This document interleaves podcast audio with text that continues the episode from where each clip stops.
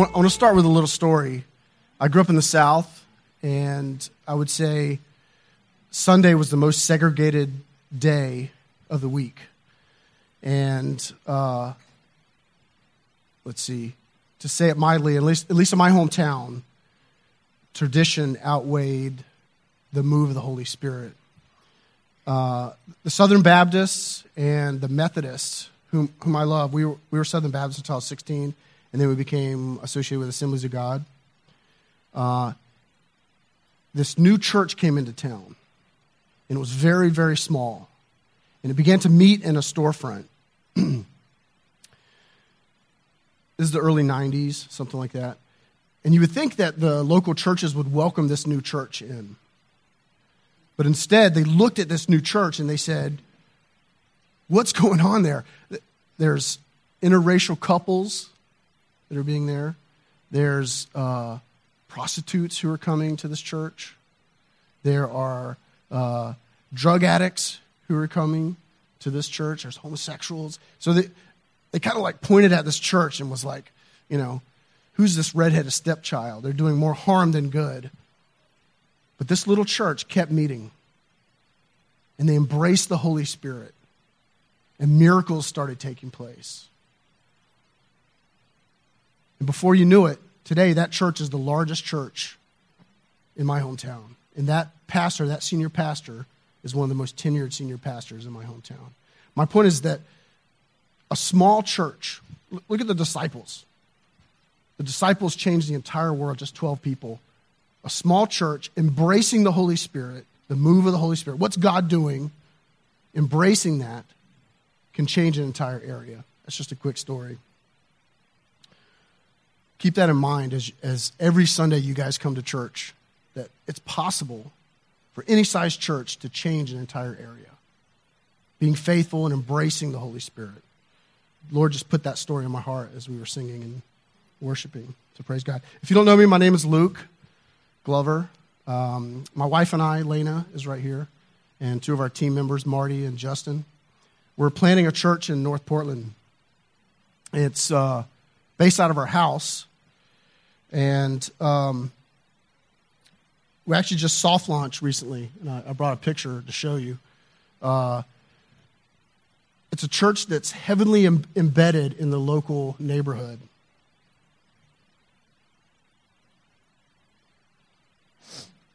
It's called City, City Vineyard.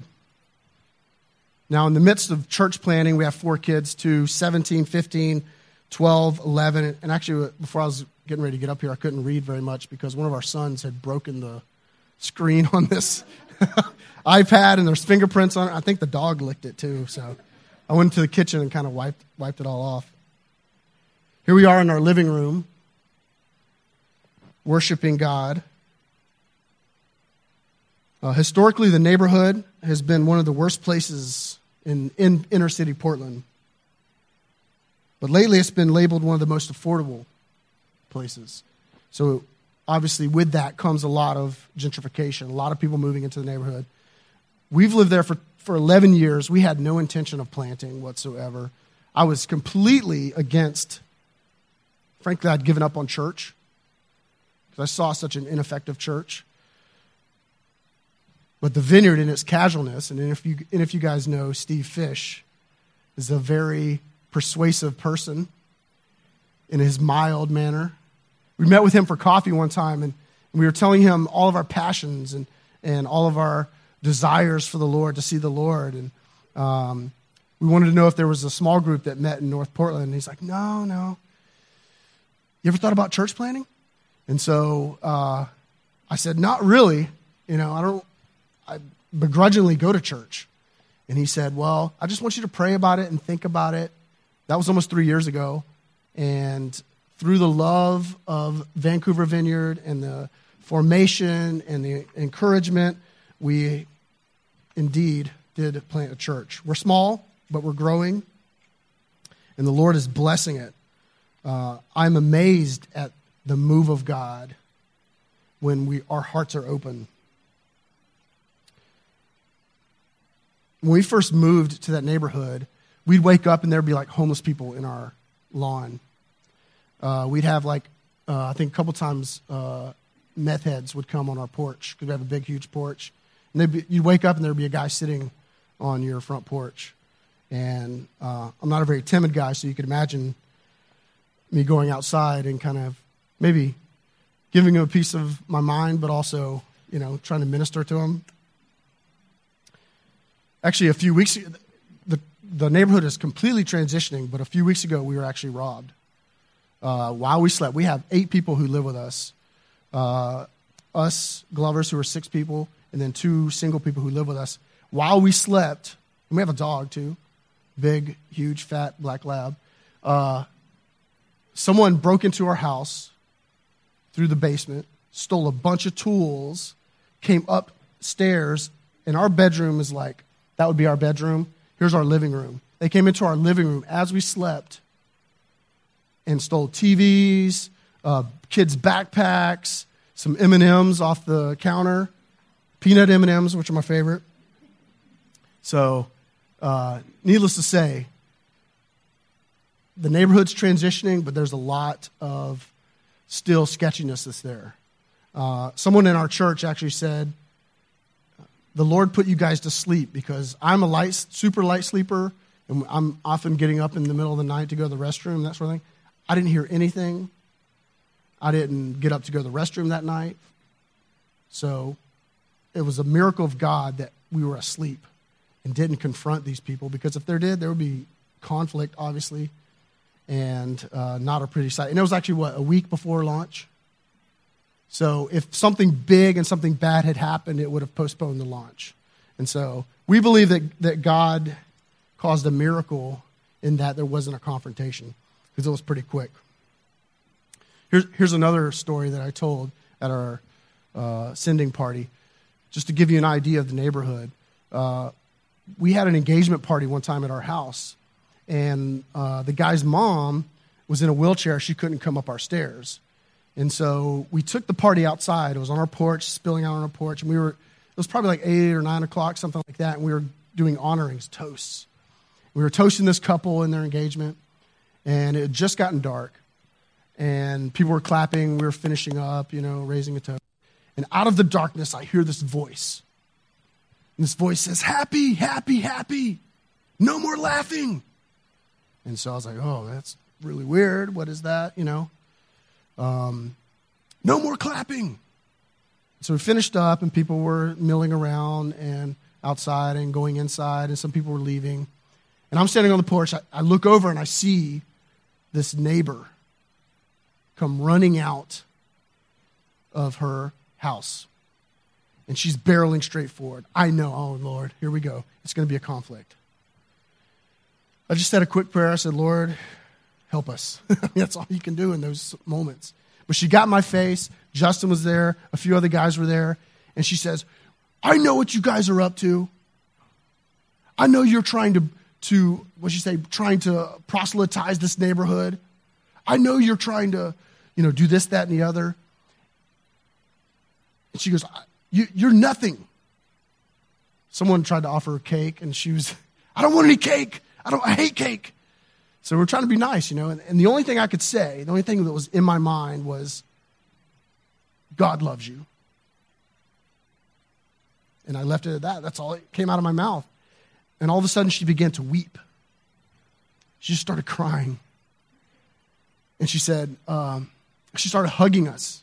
And I said, Can we pray with you? Just, you know, can we pray with you? Her name is Karen.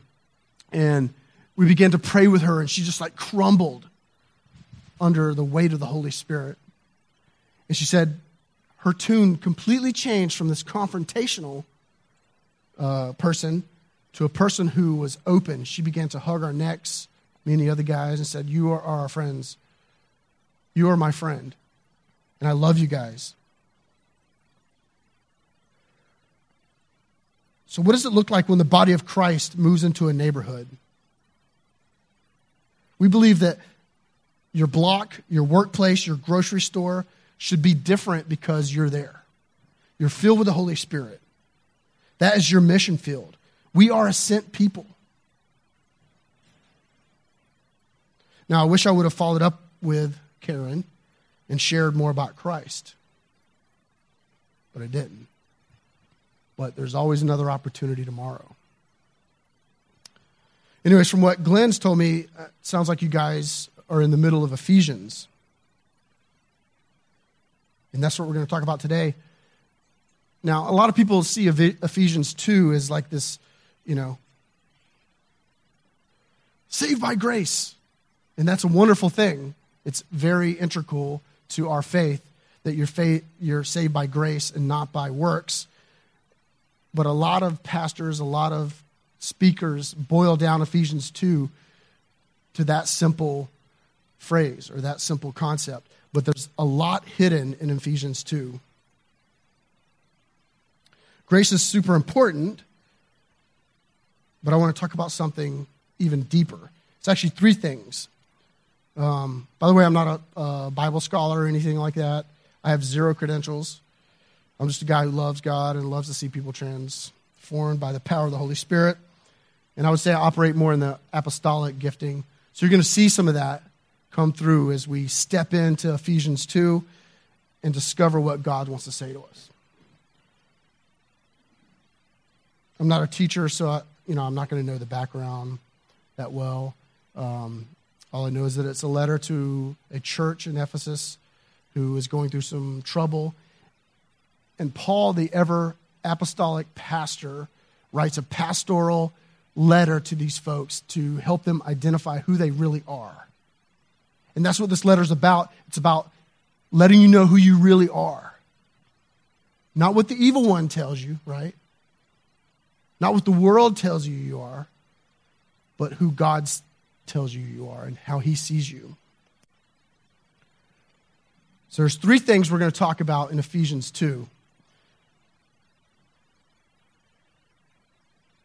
And then we'll step into it. And there's one, those of you who have faith in Christ are in unity with Christ. Essentially, we have a new nature because we're in unity with Christ. To those of us who have unity in Christ, are also in unity with each other. And then, three, if you have unity with Christ and you have unity with one another, it is meant to live a radical life in this new identity. I think sometimes we lose the lose the, how radical a life we're meant to live. We're meant to live a life so radically different that the world looks at us and says, Who are these new people? One of my favorite theologians is Lesslie Newbigin, and he writes about miracles that Jesus did and the way that the disciples lived. It caused the crowds to ask this question What is this new kingdom that Jesus is talking about? Because it's on display. He feeds the 5,000, and people are like, What is this? And then he says, This is the kingdom of God. This is the real kingdom of God, and it's at hand. We're meant to live an animated and awakened, new, empowered by the Holy Spirit kind of life. So that we can do miraculous acts of love that we could not do on our own. This is what Paul is saying in Ephesians 2. He's telling the church in Ephesus that they are to live a new life. Again, not conform to the patterns of the world, but made new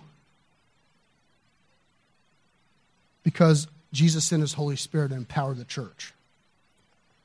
Now, if you have your Bibles, turn with me to uh, Ephesians 2. If you don't, then pull up your app, something.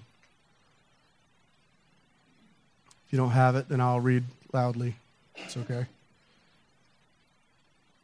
We'll step through this a few minutes.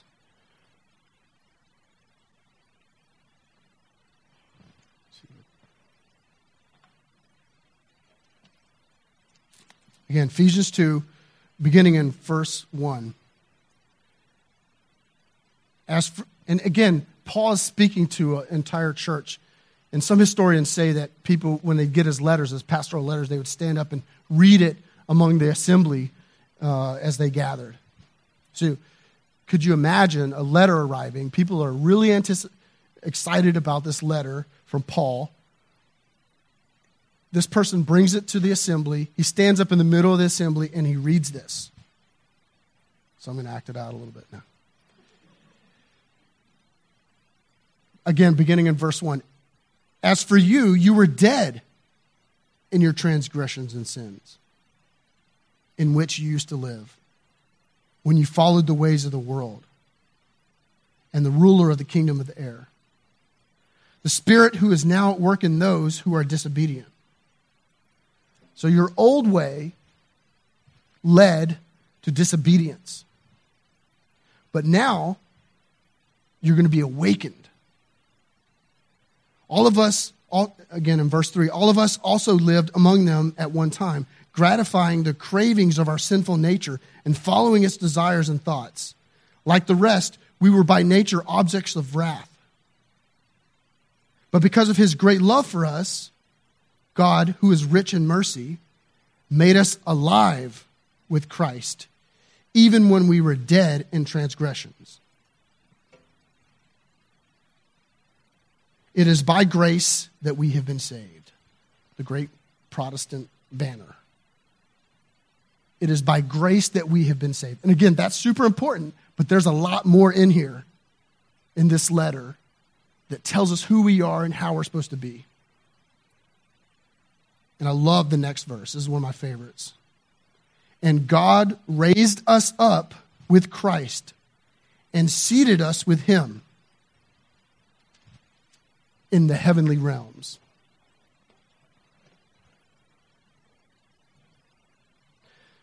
This means that you've been raised up with Jesus and you're seated with Jesus.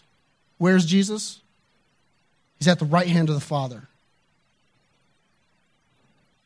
It's a very interesting concept that we are we have died, our old selves died with Jesus, was buried, and raised again with Jesus. And we're seated right next to him in the glory next to the Father. You see what Paul did there? He knew uh, in his great prose how to use the same verbiage, the same concepts that Jesus used. Uh, really quick, look over to John 14. This is what Paul is talking about.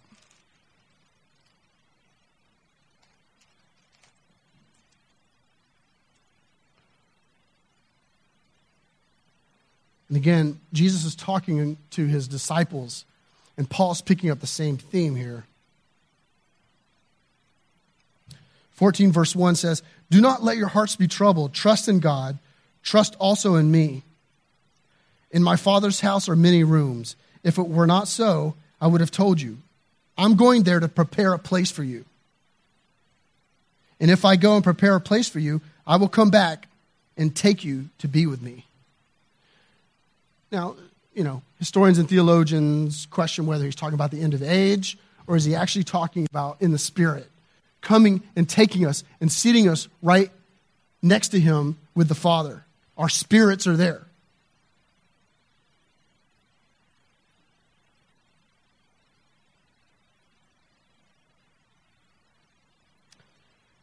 And then you see this dialogue between him and his, his disciples. I feel like the disciples never really get what Jesus is talking about. You know, um, they seem, of course, this is a ragtag group of people. They weren't exactly educated. These were just regular guys. So I'd probably be confused too.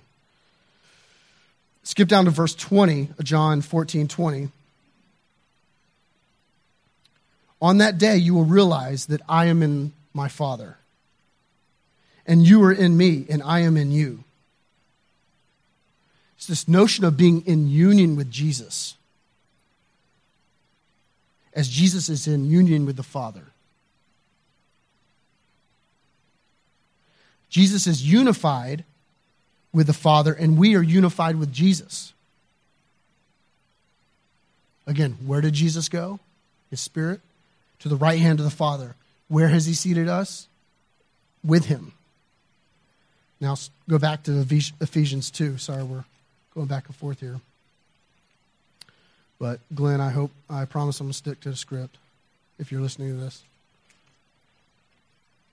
cool thing about Glenn being gone is I can kind of say what I want to say and then hightail it to North Portland, and he'll have to listen to the recording. He'll have to come find me in North Portland. but that's okay.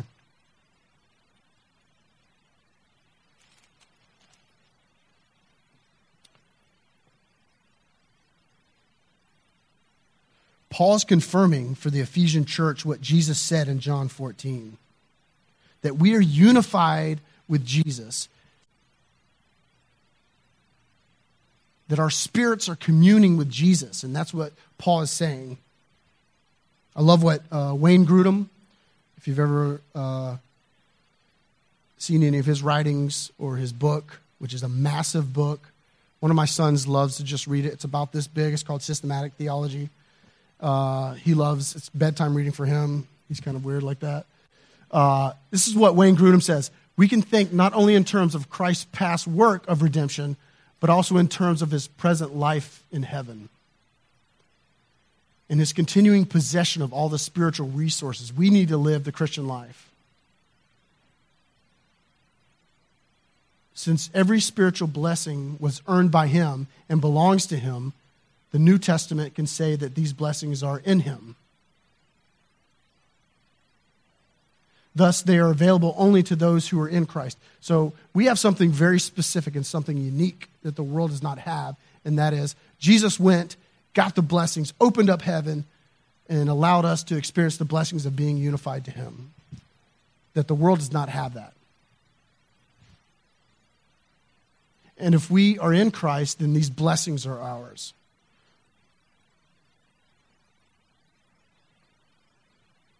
Jesus opened up the floodgates of heaven by uniting us to Him. All of the union that Jesus experienced with the Father is available to you through Jesus.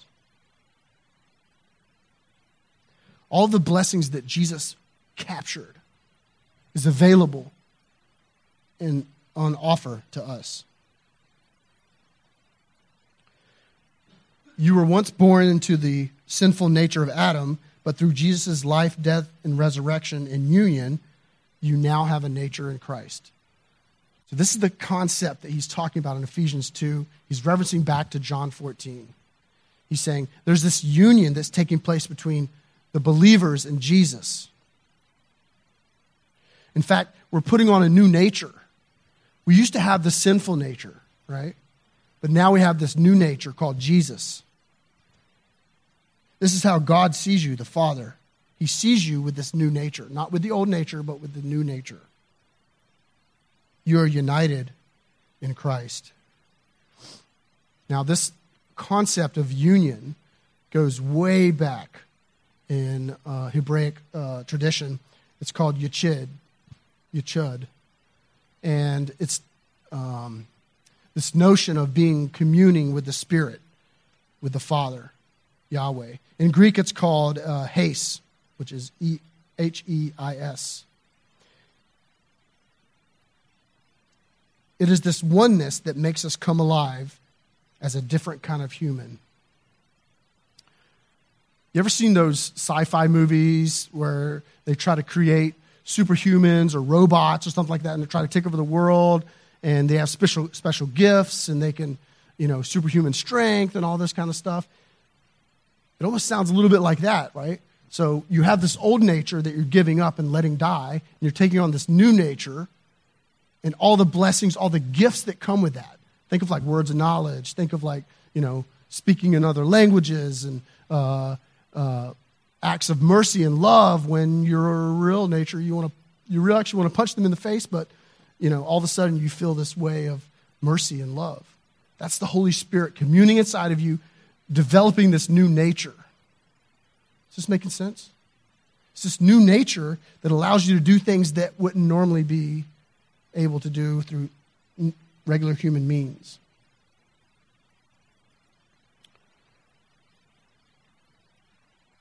Now, again, we are unified in Christ. And if that wasn't enough, Paul continues on in verse 11, where he says, Therefore, remember that formerly you are, who are Gentiles by birth and called uncircumcised by those who call themselves the circumcision, which was done by human hands. Remember that at that time you were separate from Christ, excluded from citizenship in Israel and foreigners to the covenants of the promise. And you were without hope, and you were without God in the world. But now in Christ Jesus, you who once were far away have been brought near through the blood of Christ.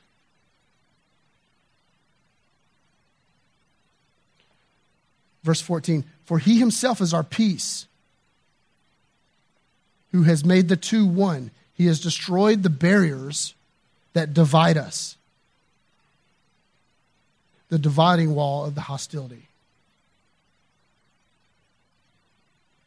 So you're united in Christ, and now God is taking, through Jesus, many people and making one people.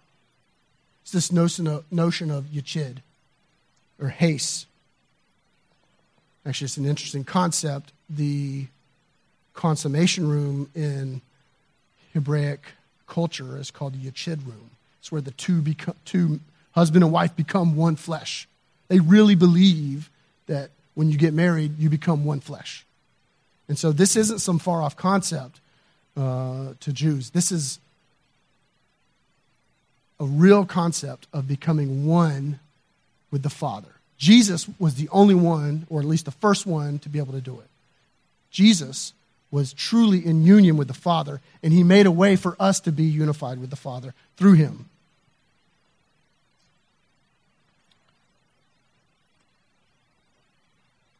And get ready, verse 15. He sums it up. He sums up this concept right here. By abolishing in his flesh the law with its commandments and regulations, we just sang it. You don't have to earn it, it's on offer, free of charge to you. But it's going to cost you everything. Because you're going to let go of that old nature, take on this new nature, be unified with Jesus, and unified with each other. Verse 15 by abolishing in his flesh the law with its commandments and regulations, his purpose was to create in himself one new man out of the two, thus making peace in and in this one body to reconcile both of them to God through the cross by which he put to death their hostility. So, in other words, you're unified with Christ, you're unified with each other, completely creating a new kind of human animated with the Holy Spirit.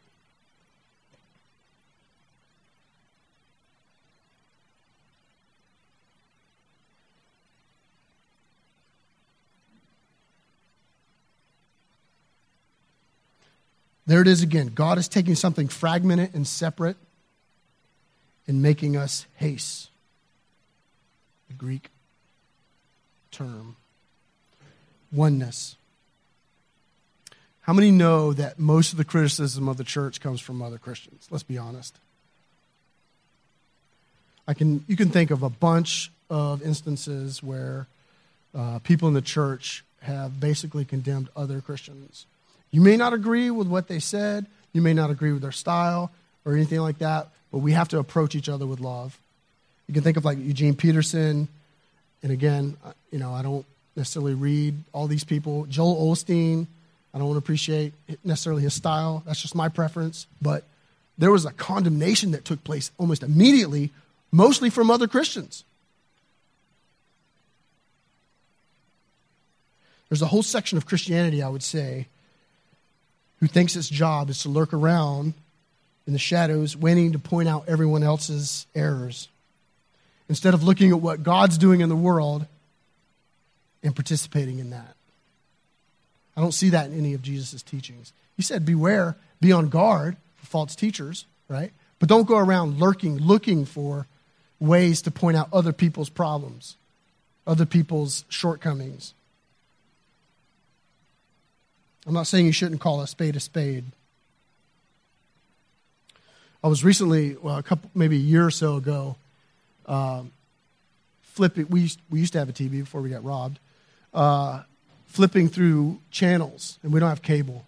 So I came across this one channel, and there was this huge conference, like thousands of people in this massive stadium.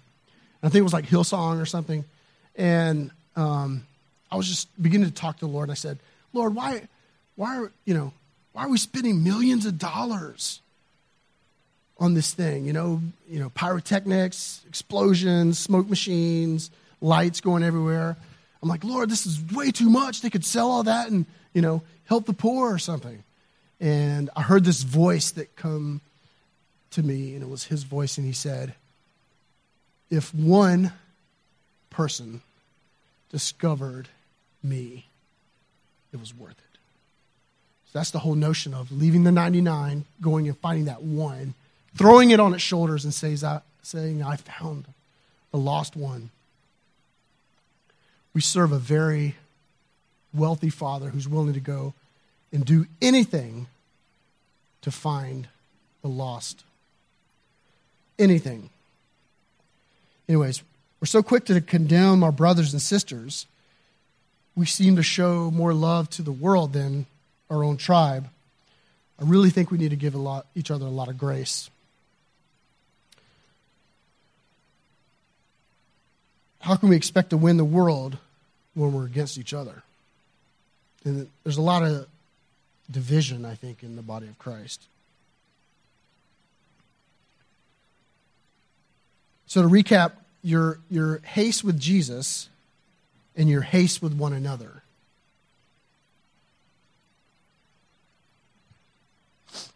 Alan Hirsch, if you have read any of his material, he calls a local community, um, he calls it uh, limitation.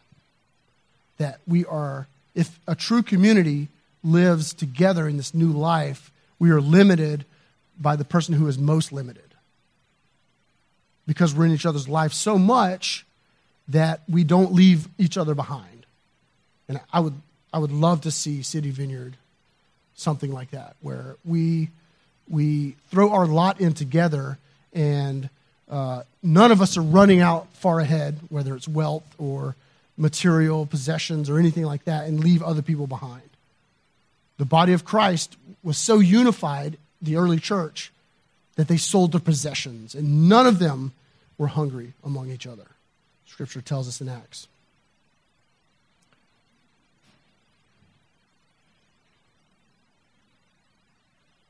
And if that wasn't enough, Paul continues on.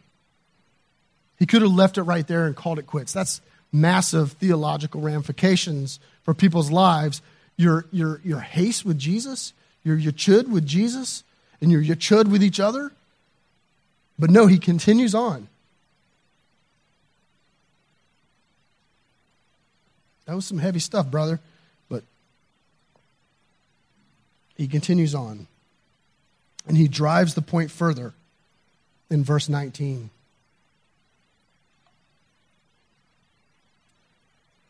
Consequently, you are no longer foreigners and aliens, but fellow citizens with God's people and members of God's household, built on the foundation of the apostles and prophets, with Christ Jesus himself as the chief cornerstone. In him, the whole building is joined together and rises to become a holy temple in the Lord.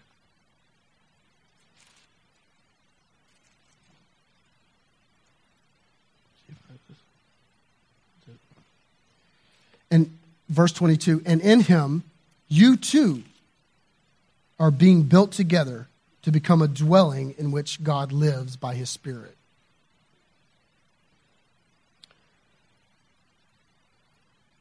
You see, the Christian life was meant to be a radical example of the life in Yachud with Jesus and with one another in display for the world.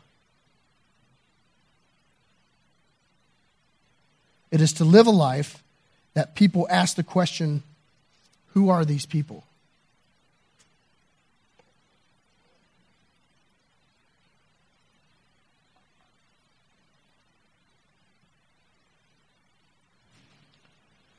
The early Christians lived such a radical life that they were deemed a threat to the, to the Roman Empire. These were the people that called slaves brothers and treated women as equals, called them sisters. These are the people who shared their table with the outcasts,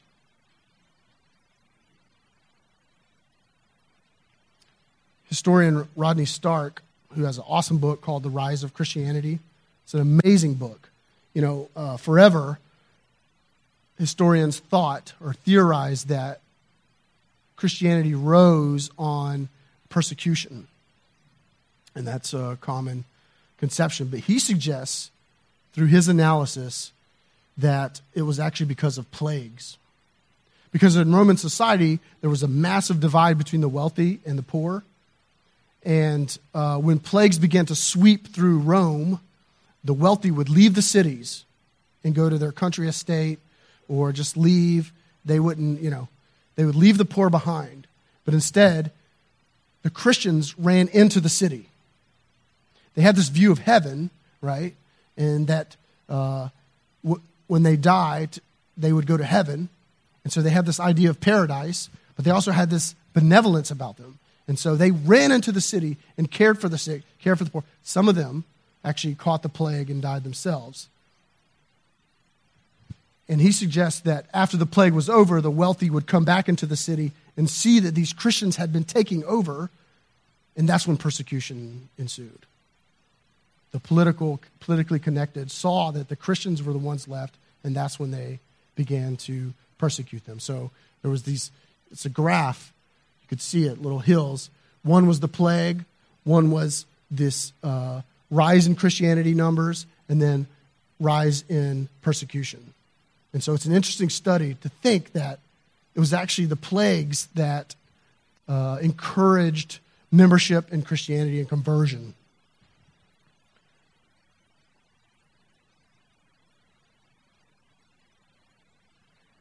It isn't enough to put a fish sticker on your car and call it good. Trust me, I'm guilty of that. It's not enough to go to a coffee shop reading a Bible and hoping someone notices. I've done that too. It's not enough to volunteer at a soup kitchen, as good as important as that is. The only solution is to help people realize that they can have a new identity, a new nature in Christ.